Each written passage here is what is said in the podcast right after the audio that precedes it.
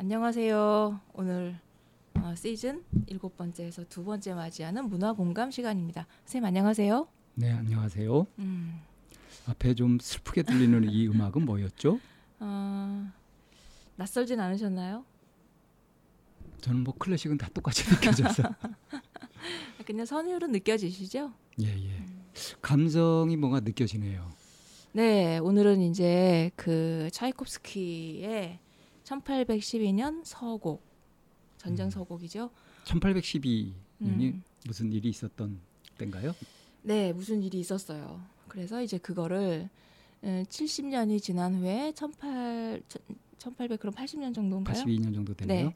그 시기에 이제 차이콥스키가 이 이제 1812년에 있었던 그 보로딘 전투라고 하는 음, 음 배경을 이제 작곡해 달라고 어 의뢰를 받아서 작곡을 한 곡이 이제 바로 1812년 서곡이라는 이제 이 음. 곡이에요. 브로닌 전투요? 네. 음. 보로딘 전투. 보로딘. 음. 아, 보로딘.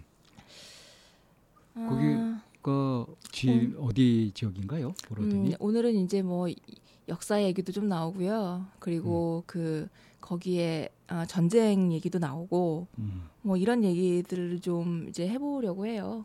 음, 음. 그리고 그게 음악에 이제 고스란히 담겼을 때 이제 사람들에게 전달되는 것들 음, 그리고 이거를 작곡할 당시에 그 차이콥스키는 어떤 마음으로 작곡을 했었는지 음. 이런 얘기들을 좀 해보려고 그게 하는데 역사에 나오나요?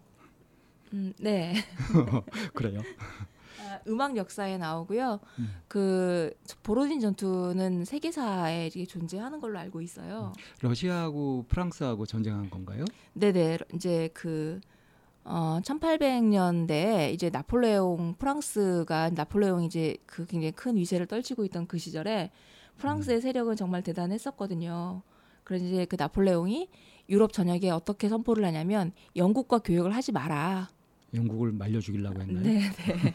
그 당시에도 무역 전쟁이 있었네요. 아, 네. 그래가지고 이제 그렇게 이제 그 명이 떨어졌었는데 그거를 어긴 게 러시아였어요. 음. 그래서 이제 그러- 그러면 이제 나폴레옹은 어떻게 할까요? 러시아로 혼내주러 가겠죠. 가죠. 네, 러시아로 혼내주리라. 그러고 이제- 이것들이. 네, 그게 이제 1812년 7월에 음. 나폴레옹이 7월이면 여름이네요. 네. 이제 프랑스 입장에서 여름이었죠. 음. 그래서 이제 그때 7월에 러시아를 향해서 60만 대군을 이끌고 러시아를 점령을 하러 가요. 60만씩이나. 네. 어. 그래, 엄청난? 대군이네요. 어. 그럼 싹 쓸어버렸겠는데요, 그냥? 네, 그래서 이제 그 러시아를 가서 러시아에 이제 도착을 60만 대군을 이끌고 갔는데 러시아는 이제 깜짝 놀랐죠. 그만큼의 군이 있을 리도 없고 음. 그래가지고 퇴각을 해요. 음. 도망가죠 러시아가. 음. 막 도망을 가면서 우리는 그 병력이 모아지는 거는 몇 달 있어야지 되는 건 거예요. 아, 러시아 러시아는 미처. 준비가 안 되고 네, 네. 갑자기 쳐들어온 네. 거라서 그래서 음. 이제 그 러시아 아, 프랑스 입장에서는 이제 그 러시아에 도착을 해서 모스크바를 향해서 이제 막 가, 가고 모스크바까지 한 50일 만에 점령을 할 것이다 이렇게 하고 이제 막 음. 그 호기롭게 이제 막 그 진행을 하는데 황제의 항복을 받아내고 네네 그러, 그럴 계획이었으나 네 음. 그렇게 해가지고 막 가는데 어 가 가면서 이제 그 러시아는 퇴각을 이제 하면서 프랑스군한테 먹을 걸 남겨둘까요 안 남겨둘까요? 그건 전쟁에서 기본이에요, 그 당시에는. 아 그래요? 예, 음, 그럼요. 네. 그래서 어떤 없애버리고 가죠. 네 없애버리고 하면서 이제 모든 걸 다 이렇게 불태우면서 이제 가버린 거예요. 예.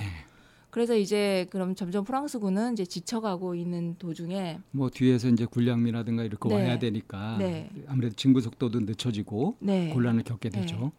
그렇게 해서 그 보로딘이라고 하는 지역에 이제 도착을 했을 무렵쯤에는 그 이제 보로딘 지역쯤에 도착했을 때 프랑스 러시아군이 이렇게 이제 한 30만 정도 집결을 한 거예요. 아 이제 또 어. 러시아군도 이제 준비가 좀 네네 된 준비가 좀 거네요. 돼서 이제 그 했는데 그 30만이라도 프랑스- 반밖에 안 되네. 네, 프랑스의 대군과 이렇게 맞부딪혔을 때는 음. 이미 뭐 그 게임이 안 될 정도의 큰 손실을 입은 거예요 러시아 근데 쪽에서. 프랑스군은 세계를 정복한 강군이잖아요. 네, 더군다나 네.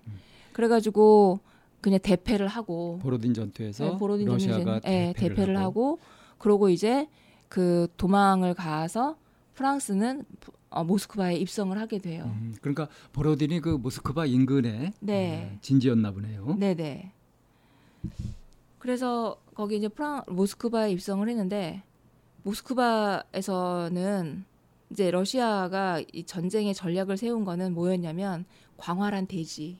음. 그 러시아가 전 세계 5분의 1이라고 들, 들었거든요. 무지 넓죠. 네네. 근데 대부분의 땅이 동토라서 얼어붙는 땅이라서. 네네. 그래서 전세 그래서 우리가 또 옛날에 역사 배울 때 러시아의 남하 정책 뭐 막. 그랬잖아요. 어 저는 그 남하 정책을 그 제가 이르크 그나 그 블라디보스톡을 갔을 때 좀 체감을 했었어요. 겨울에 갔었는데 음. 바닷물은 우리가 통상적으로 얼지 않는다고 생각을 하고 있잖아요. 바닷물이 얼지 않는다고요? 예. 음, 이게 어느, 어느 여- 정도 추위에서는 안 얼죠. 아, 어느 정도 추위에서는 근데 그 여- 심하게 염도가 있기 때문에 여, 여, 염도 때문에 네네 아무래도 그 어는 어는 지점이 네. 낮아지죠. 네네 그런데 영도에서 안 얼죠. 바다가 꽁꽁 얼어 있는 거예요. 음.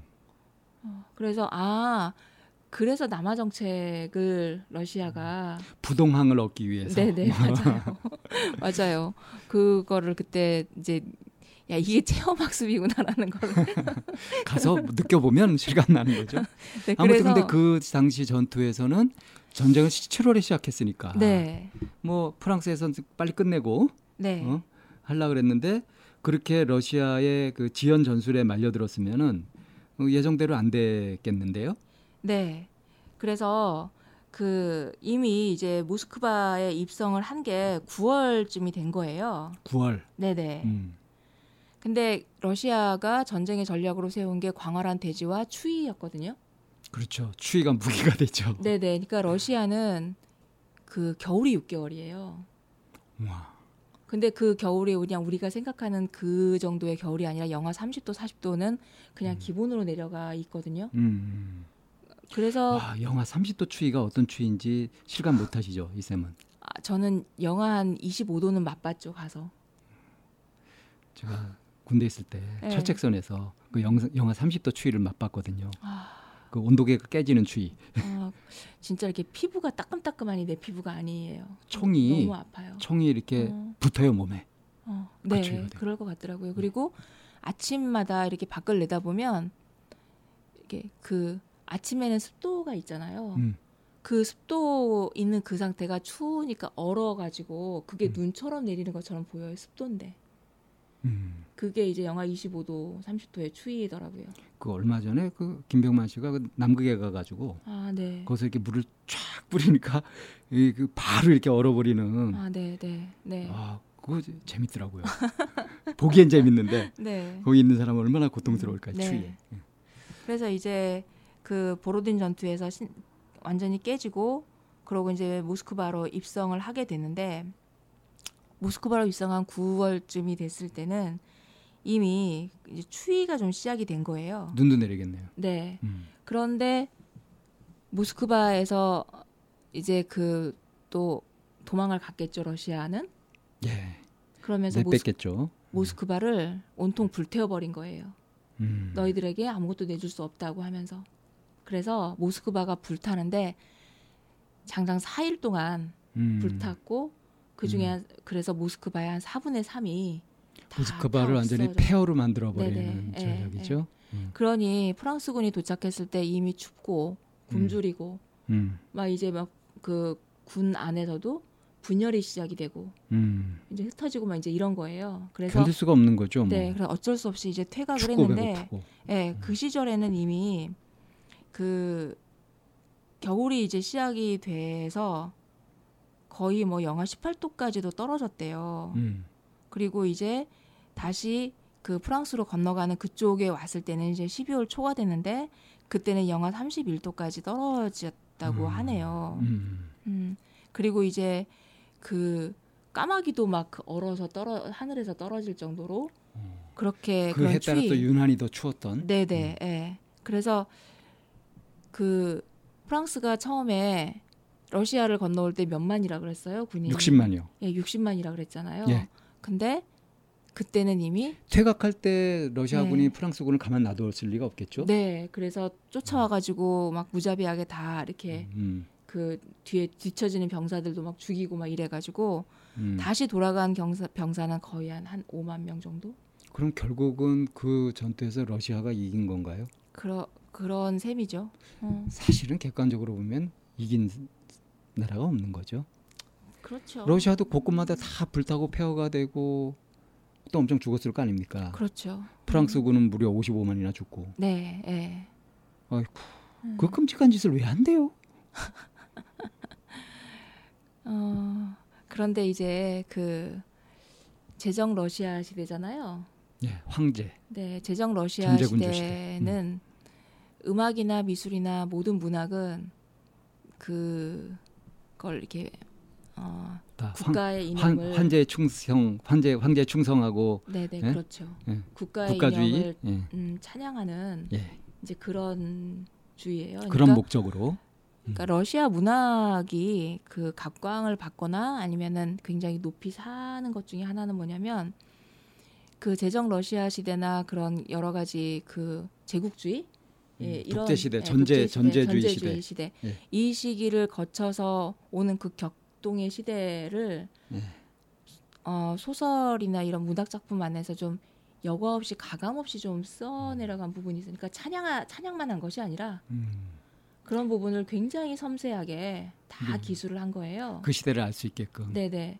그래서 러시아의 그런 문학 작품이 훨씬 더 이렇게 그 사람들한테 충격으로 네네. 다가가겠네요. 많이 뭐라 그럴까 그 문학 작품으로서 평가될 수 있는 음. 거라고 하더라고요. 그냥 보통 흔히 알 수 있는 이런 것들은 음, 별 사람들한테 그렇게 자극이 되지 않잖아요. 그렇죠. 눈에 잘 띄지도 않고. 네. 그러니까 이제 문학성이나 예술성 같은 걸 가지려면 어, 뭔가 어, 이렇게 어필하는 뭔가가 있어야 될 것 같은데 네. 러시아의 그 전체적인 분위기만 하더라도 이제 그런 것 속에서 찬양하는 문화가 아니라 오히려 이제 그 왜 그걸 그대로 묘사하고 그 거기서 어떤 뭐 사는 사람들의 삶을 그대로 이렇게 드러내는 것 자체가 음, 그 자체가 굉장히 사람들한테 쇼킹한 네. 충격을 줄 수 있겠어요. 네. 네. 혹시 그러면 차이코프스키가 이거를 작곡할 때만 네. 하더라도 그 뭔가 이, 이거를 이제 국가에서 만들고자 이렇게 했을 때 어떤 목적이 있었던 거 아닐까요? 그 이제 이 전투를 어, 이제 그 배경으로 해서 음악을 작곡해 달라고 의뢰를 받은 거예요. 네, 차이코프스키가 네. 근데 이제 그 시절에 의뢰를 받았던 그 시절에 차이콥스키는 굉장히 가난하고 힘들게 살았던 시대, 음, 그 가난하고 힘들었던 거예요. 음, 삶 자체가. 음, 그래서 그 이 차이콥스키한테 메크라고 하는 그 메, 메크 부인이라고 하는 분이 하- 계시는데 음, 어 차이콥스키가 그 뭔가 이렇게 돈을 벌면서 살 수 있는 그런 거는 이제 안 돼. 그, 그 이제 그 그러니까 차이콥스키 음악성을 높이 사서 후원을 하기로 결정을 한 거예요. 음, 음, 그래서 15년 동안 내가 당신에게 6천 루블씩 후원을 하겠다 라고 음. 이제 한 거예요. 메크 부인이. 6천 루블이면 어느 정도 되는 건가요? 어그 먹고, 400 먹고 살만한 건가요? 어, 400 루블이 8만 원 정도면 계산해 보세요. 400 루블이 8만 원이라고요? 네. 그럼 6천이면은 어 12만 원, 그런가요? 120만 원. 그 맞아. 120만 원이에요? 왜 이렇게 갑자기 계산이 안 되지? 그러면은 400 루블이 800원이면 아니 8만 원이면 음, 4천 루블이면은 80만 원이죠. 80만 원. 그러니까 120만 원 아, 맞네. 120만 원. 아, 그 정도. 음. 어. 그래서 15년 동안 6천 루블을 지원을 하겠다고 후, 음. 이제 후원을 하겠다고 이제 한 상태였던 당시의 거예요. 화폐 가치로 그게 충분한 돈이었는지 음, 뭐 그거는 그렇다고 음. 해서 이 메크 부인하고 무슨 특별한 관계는 음. 아니고 15년간 편지를 계속 주고받으면서 음, 약간 플라토닉 러브 같은 음. 이런 거를 이제 그 하고 그 15년이라는 기간 동안 실제로 얼굴을 본 건 한 두세 번 뿐이래요. 음, 근데 이제 이 곡을 의뢰를 받았을 때 음, 그 편지 안에 이제 이런 내용이 나와 있는데 어떤 전쟁이나 이런 거를 축전하기 위해서 곡을 쓴다는 거는 정말 형편없이 재미없고 흥미없는 일이다라고 음. 하는 그런 내용을 이제 전쟁을 예. 기념하는 네네, 예. 곡을 만드는 것은 아, 네. 그런 것은 재미없는. 네네. 음. 예. 그리고 그건 차이코프스키. 네네 차이콥스키가 아. 이제 맥크 부인에게 쓴 편지 아. 내용에 그런 게 그러니까 있는 맥크 거예요. 부인이 의뢰한 건가요? 아니요, 아, 의뢰한- 부인은 이제 딴 사람이 이제 네, 의뢰한 다른 사람이 거고. 의뢰한 건데. 어, 음. 부인한테 이제 자기 네네. 심경을 그렇게 네. 밝혔다는 거죠. 네네. 음. 그리고 어 그 상황에서 아무런 의미도 없고 가치도 없는 그, 음. 그냥 의미 없이 그 작곡한 곡이야 라는 음. 이제 평가를 내렸는데 별로 내키지도 않고 네. 어, 하고 싶지도 않고 네. 의미 가치 같은 것도 없는데 네, 그런데 하라 그래서 그냥 네 하는 음, 거야. 한 거야. 라고 하면서 이 곡을 이제 작곡을 한 거예요. 그럼 마지못해 한 거네요. 그러면 음. 근데 그거하고는 달리 굉장히 후대에는 높은 평가를 받거든요. 그것도 아이러니네요. 네, 곡의 구성이나 그리고 정말 상상하지 못하는 악기들을 이 곡 안에 편성을 하는 이런 과정들이 상상하지 못하는 악기요? 네. 음, 자, 과연 그 상상하지 못할 악기. 네. 그러면 음악을 들어보면서 음. 뭔지 한번 맞춰볼까요? 네. 어, 자, 그거 잠깐 또 재밌네요. 그러면 중간 부분을 좀 더 들어볼까요? 아, 그리고 처음에 들었던 부분은 왠지 좀 슬프게 시작되는 것 같은데. 네네 처음에 음. 들 이제 그래서 곡 편성이 처음에는 굉장히 많은 사상자를 내고 그랬잖아요. 예. 그래서 비통에 잠긴 그런 부분을 음, 이제 침울한. 예, 표현을 하게 돼요. 음, 그래서 이제 그게 이제 비올라와 첼로 소리가 이제 주로 비올라 첼로는 좀 음. 이렇게 슬픔을 좀 일으키는 그런 음. 쪽의 악기죠. 뭐 그럴 수 있죠. 그래서 그렇게 이제 하다가 곡 중간에는 이제 막 전투가 막 시작되는 급박한 이제 음. 그런 게 있고 참 재미있는 것 중에 하나가 바로 이 부분인데요. 이제 이 부분은 자, 이 부분.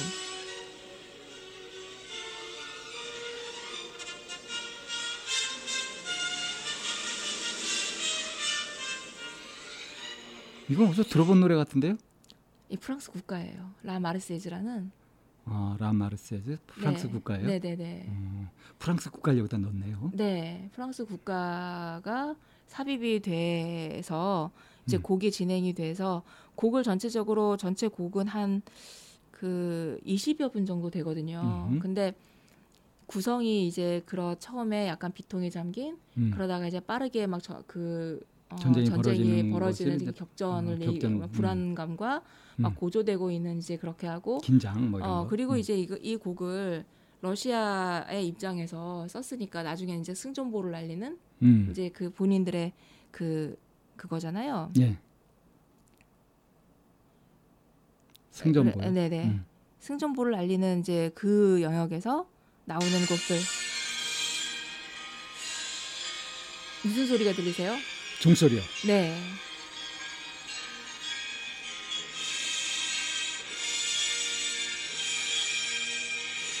장어마죠. 음. 이겼다 이건가요? 약간 그래서 맨 음,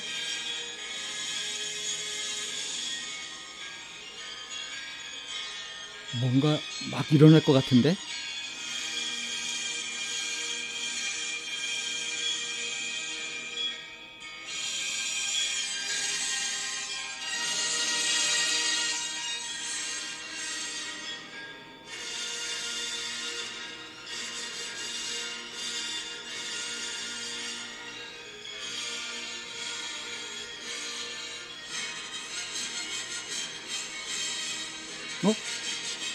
프랑스가 또 나오네요?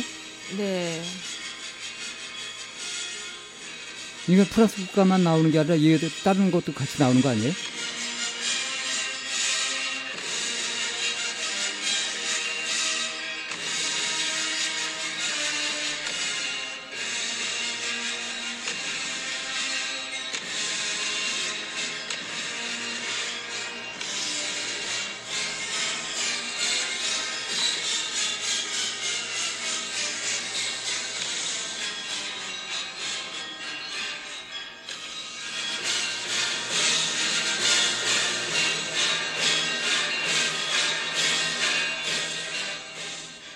네.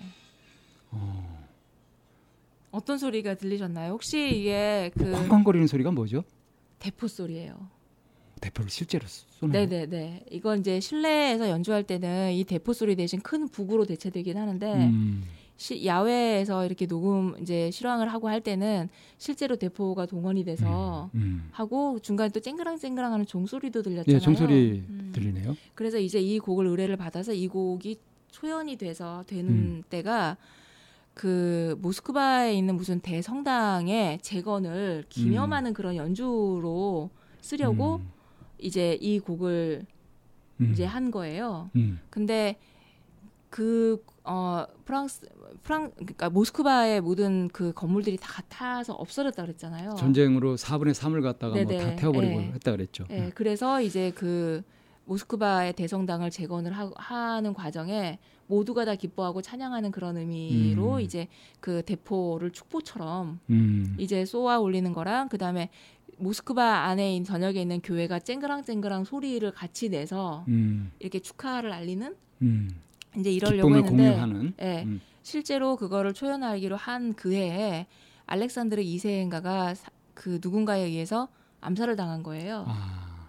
그래서 그게 이제 초연되지는 못하고 음. 그냥 실내악으로만 음, 음. 이제 했었다라고 원래 하는 경축하려고 했었던 네네, 건데 네. 황제가 죽었는데 경축하는 건 안 맞으니까. 네, 네, 네. 음. 그렇게 해서 그 다른 악, 그 음악에서는 좀 볼 수 없는 이것도 악기라고 할 수 있는지 모르겠지만 이 음. 대포와 대포 교회 종소리 교회 종. 네 이렇게 이제 음. 삽입이 된 곡으로 해서 당시만 해도 파격적인 거 아닌가요? 그렇죠. 음. 이게 아까 처음에 말씀드린 것처럼 러시아와 프랑스의 전투를 이렇게 이제 격전이 일어나고 있던 보로딘 전투, 예. 조국 전쟁의 승리라고 하는 이런 뭐 부제가 붙었다고도 해요. 음. 근데 이렇게 이제 하면 프랑스 입장에서는 좀 수치스러운 일이겠죠. 뭐 수- 수치스러운 역사죠. 네. 그러면은 이 곡이 음악이긴 하지만 프랑스에서 그 실황이 되거나 연주가 됐을까요? 안 됐을까요? 안 됐을 것 같아요. 네. 프랑스가 어떤 나라입니까? 그 나치. 전범들을 완전히 박살내고 한 네. 확실한 나라 아닙니까? 네.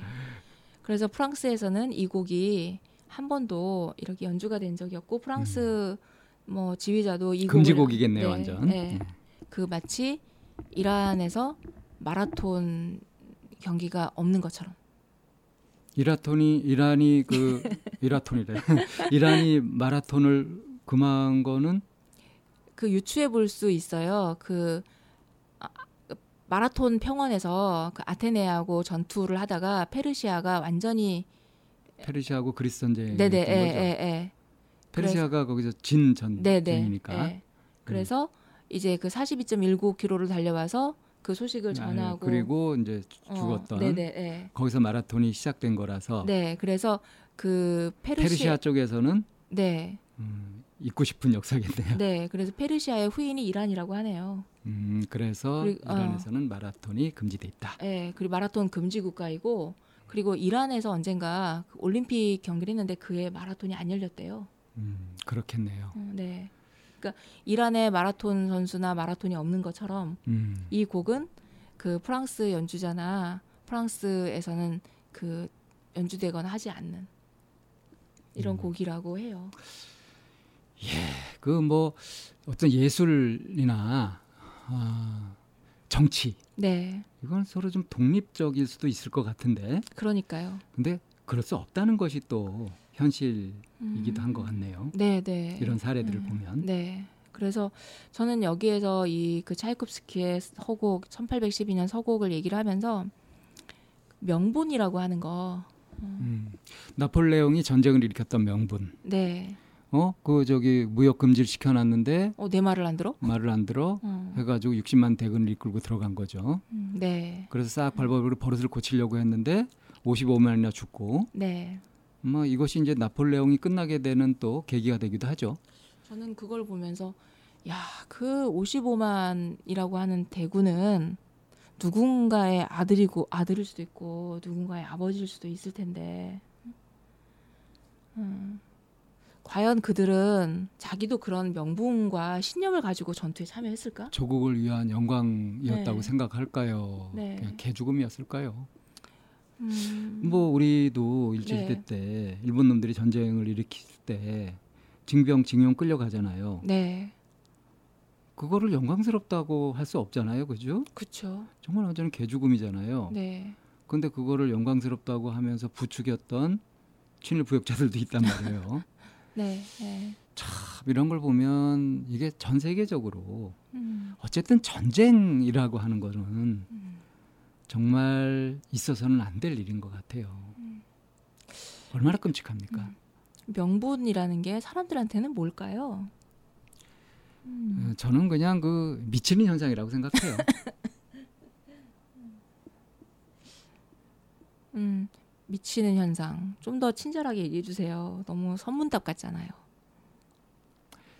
어, 전쟁을 일으킬 때 국가가 전쟁을 일으킬 때 과연 그것이 국민들 전체 백성들을 위한 것일까? 음. 물론 이제 어떤 명분들은 내세우는데 그런데 사실 이제 흑막을 알고 보면은 뭐 이제 국내 정치 위기에 모였을 때 돌파하기 위해서 그렇게 한다든가 뭐 그런 식의 이제 지저분한 것들이 얽히잖아요. 그런 그 국가에서 이제 이건 전쟁이라는 부분에서 이제 명분인데 개인적으로 어떤 명분 같은 거는요. 저는 그런 명분이 없을 때 되게 어떤 때는 되게 좀 그 쓸 내가 뭐 하는 짓이지라고 하는 그런 생각이 들 때가 있거든요. 명분이 있다고 하더라도 그것이 정말 네. 무슨 의미가 있을까? 엄청난 고통, 불행을 일으키는 그런 것들을 하는데 그럴듯한 명분을 내세워도 결국은 엄청난 비극이잖아. 이 러시아 프랑스 전쟁만 하더라도 프랑스군 55만 죽고 러시아 쪽에서는 이, 이 군대가 지나가는 곳마다 다 폐허가 되어 버렸으니까 네. 그 손실이 얼마나 큽니까? 음, 네, 그렇죠. 한마디로 못할 짓이죠. 음, 같이 서로 힘을 내서 같이 음. 돕고 살아도 어? 시원치 않은 판에 뭐 하는 짓입니까 도대체 그죠? 저는 명분이 그러면 명분이 있어야 되나요, 없어야 되나요? 이렇게 이분법적인 질문을 해도 될까요? 음. 명분은 임시로 내세우는 것인데 얼마만큼 현실을 반영하는 거냐. 아이고 심지어는 뭐 친일파들이 일제 시대 때 우리 이제 조선 민족을 어? 그 일본 전쟁의 그 청바 청바지로 내세우면서도 거기서도 막 명분을 내세우고 이랬단 말이에요. 그렇듯한. 그러면은 그때 내세웠던 그 명분이라고 하는 게 그릇된 신념 같은 거 아니었을까요? 근데 한편으로 이제 다른 명분도 있잖아요. 예를 들어서 음, 뭐 얼마 전에 이제 뭐 천성산 여기 도로 뚫는 거, 굴 뚫는 거 이렇게 반대해 가지고 이제 지율 스님이라고 하는 분이 분신하셨죠. 네. 그런 명분 음, 이거는 같은 명분이라고 볼 수 없을 것 같아요. 음.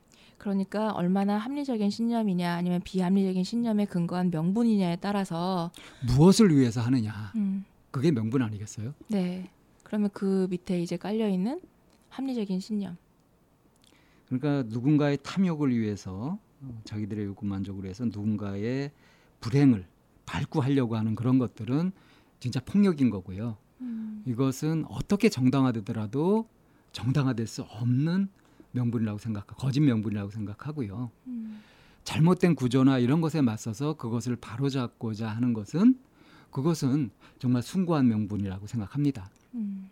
그거는 명확하게 구분된다고 생각해요. 음, 지금 얘기를 하면서 어, 한 가지 이렇게 그냥 내 나름의 해석인데 이 차이콥스키의 1812년 서곡이 그 보로딘 전투를 그 기, 전, 기념하기 위한 이제 그런 곡으로 이제 의뢰를 받았기는 하나 네, 차이콥스키도 그런 전쟁을 일으키고 그리고 전쟁에 응했던 그런 국가적인 이념이나 어떤 명분에 응해서 음, 이 곡을 작곡을 한 것이 아니라 그런 거는 나, 나는 의미 없어. 그냥 음악적인 어떤 부분으로 음. 좀더 어, 집중을 해서 곡을 썼기 때문에 후대에도 이렇게 사람들이 굉장히 찬양하고 그러니까 완벽한 예수- 구성. 예술과의 혼을 잃지 않은. 네. 그러니까 이 전체적인 곡 분위기가 네. 막 기쁘고 막 이런 느낌이 아니라 네. 전 전반적으로 뭔가 모르게 슬프고 애잔한 느낌이 음, 네. 서려 있는 것 같거든요. 아, 네. 심지어는 막 꽝꽝거리는 그런 순간에도. 네. 네. 그렇게 됐기 때문에 후대에도 이렇게 훨씬 더 사람들에게 사랑을 받을 수 있는 곡으로 아까 저 이쌤이 러시아 문학이 네. 각광받는 이유가 네. 러시아의 그런 그 엄혹한 환경들 네. 이제 그런 것들이 묘사되고 그런 것들을 네, 사람들이 네. 알게 되면서 오히려 가치를 인정받는다고 하잖아요. 네, 네. 오히려 고난과 시련 속에서 네. 어, 뭔가 뭔가 음. 지켜낸 음. 그런 의미가 있지 않을까 싶네요. 네. 네. 음. 그러니까 문화 속에 담겨 있는 예술 속에 담겨 있는 그런 어떤 정신, 살아있는 정신, 음. 어떤 본성을 지키고 또는 뭐 고발하고 하는 어떤 음. 정신 같은 것들이 있기에 이것이 사라지지 않고 계속 이어지지 않나 음. 하는 뭐 이런 네. 해석도 너무 심하게 하면은 좀 곤란하죠. 아니요, 뭐 충분히 어, 하- 해볼 수 있는 우리 우리끼리니까. 음. 어, 그래서 어, 내가 가지고 있는 그 왜 그런 얘기 하잖아요. 아무리 남의 걸 모방하고 베낀다 할지라도 그 사람의 스피릿 영혼은 복사할 수 없다는 얘기를 하잖아요. 음. 그런 것처럼 아무리 그 엄혹한 환경이나 여러 가지 그런 제약이 있다 할지라도 내가 가지고 있는 내 본성이나 본성, 자유로운 영혼, 네. 영성 이 부분까지 지배할 수는 없는 것 같아요. 그게 지배돼서도 안 되고요. 네. 뭐 그렇다고 한다면 과연 내가 가지고 있는 나의 본성이나 나의 그 깊은 마음은 이 어떤지를 스스로 좀 잘 알아차려서 내가 잘 이렇게 좀 갖고 나가는 게 굉장히 중요하겠네요. 그러니까 음악이든 뭐 영화든 음, 네. 이런 예술품들이 네. 이런 작품들이 그러한 어떤 본연의 성품 같은 것들을 일깨우는 네. 그런 역할을 하지 않나 하는 음. 생각이 그래서 네, 저 듭니다. 좋아합니다. 어, 음. 오늘 그 이제 문화공감 네. 음, 이 명분 네. 차이콥스키의 1812 서곡을 가지고서. 살펴본 거죠. 네. 뭐 주제는 굉장히 무거웠으나 어, 나름의 감동도 있지 않을까 하는 기대를 하면서 선생님은 어떠셨어요? 저는 선생님이 제일 궁금해요. 저는 그이 이 곡을 이렇게 들으면서 제가 워낙 문외한이다 보니까 근데 이게 종소리다 뭐어 이거 뭐 포 터지는 소리 같은 거 아니야 뭐 이, 네. 이 런 것들은 있는데 네. 근데 전체적인 느낌이 예, 이게 뭔가 이렇게 있는 것 같은 음. 그 정도의 감은 좀 잡았거든요. 제가 음악을 그렇게 듣기 시작했거든요. 이렇게 부분 부분 잘라서 음. 그 밑에 깔려 있는 스토리를 들어가면서 음. 안내를 받으면서 들으면 음악이 쉬워요.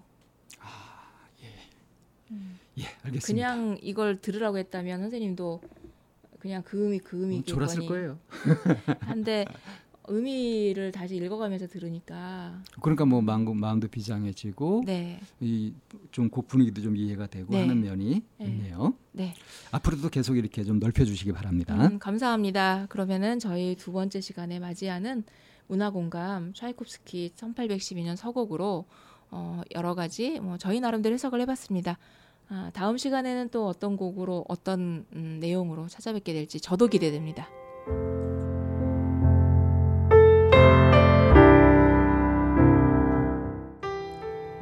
상담을 원하시는 분은 c h a m n a o n e 골뱅이 다음점넷으로 사연과 연락처를 보내주세요. 참나원 방송 상담은 무료로 진행됩니다.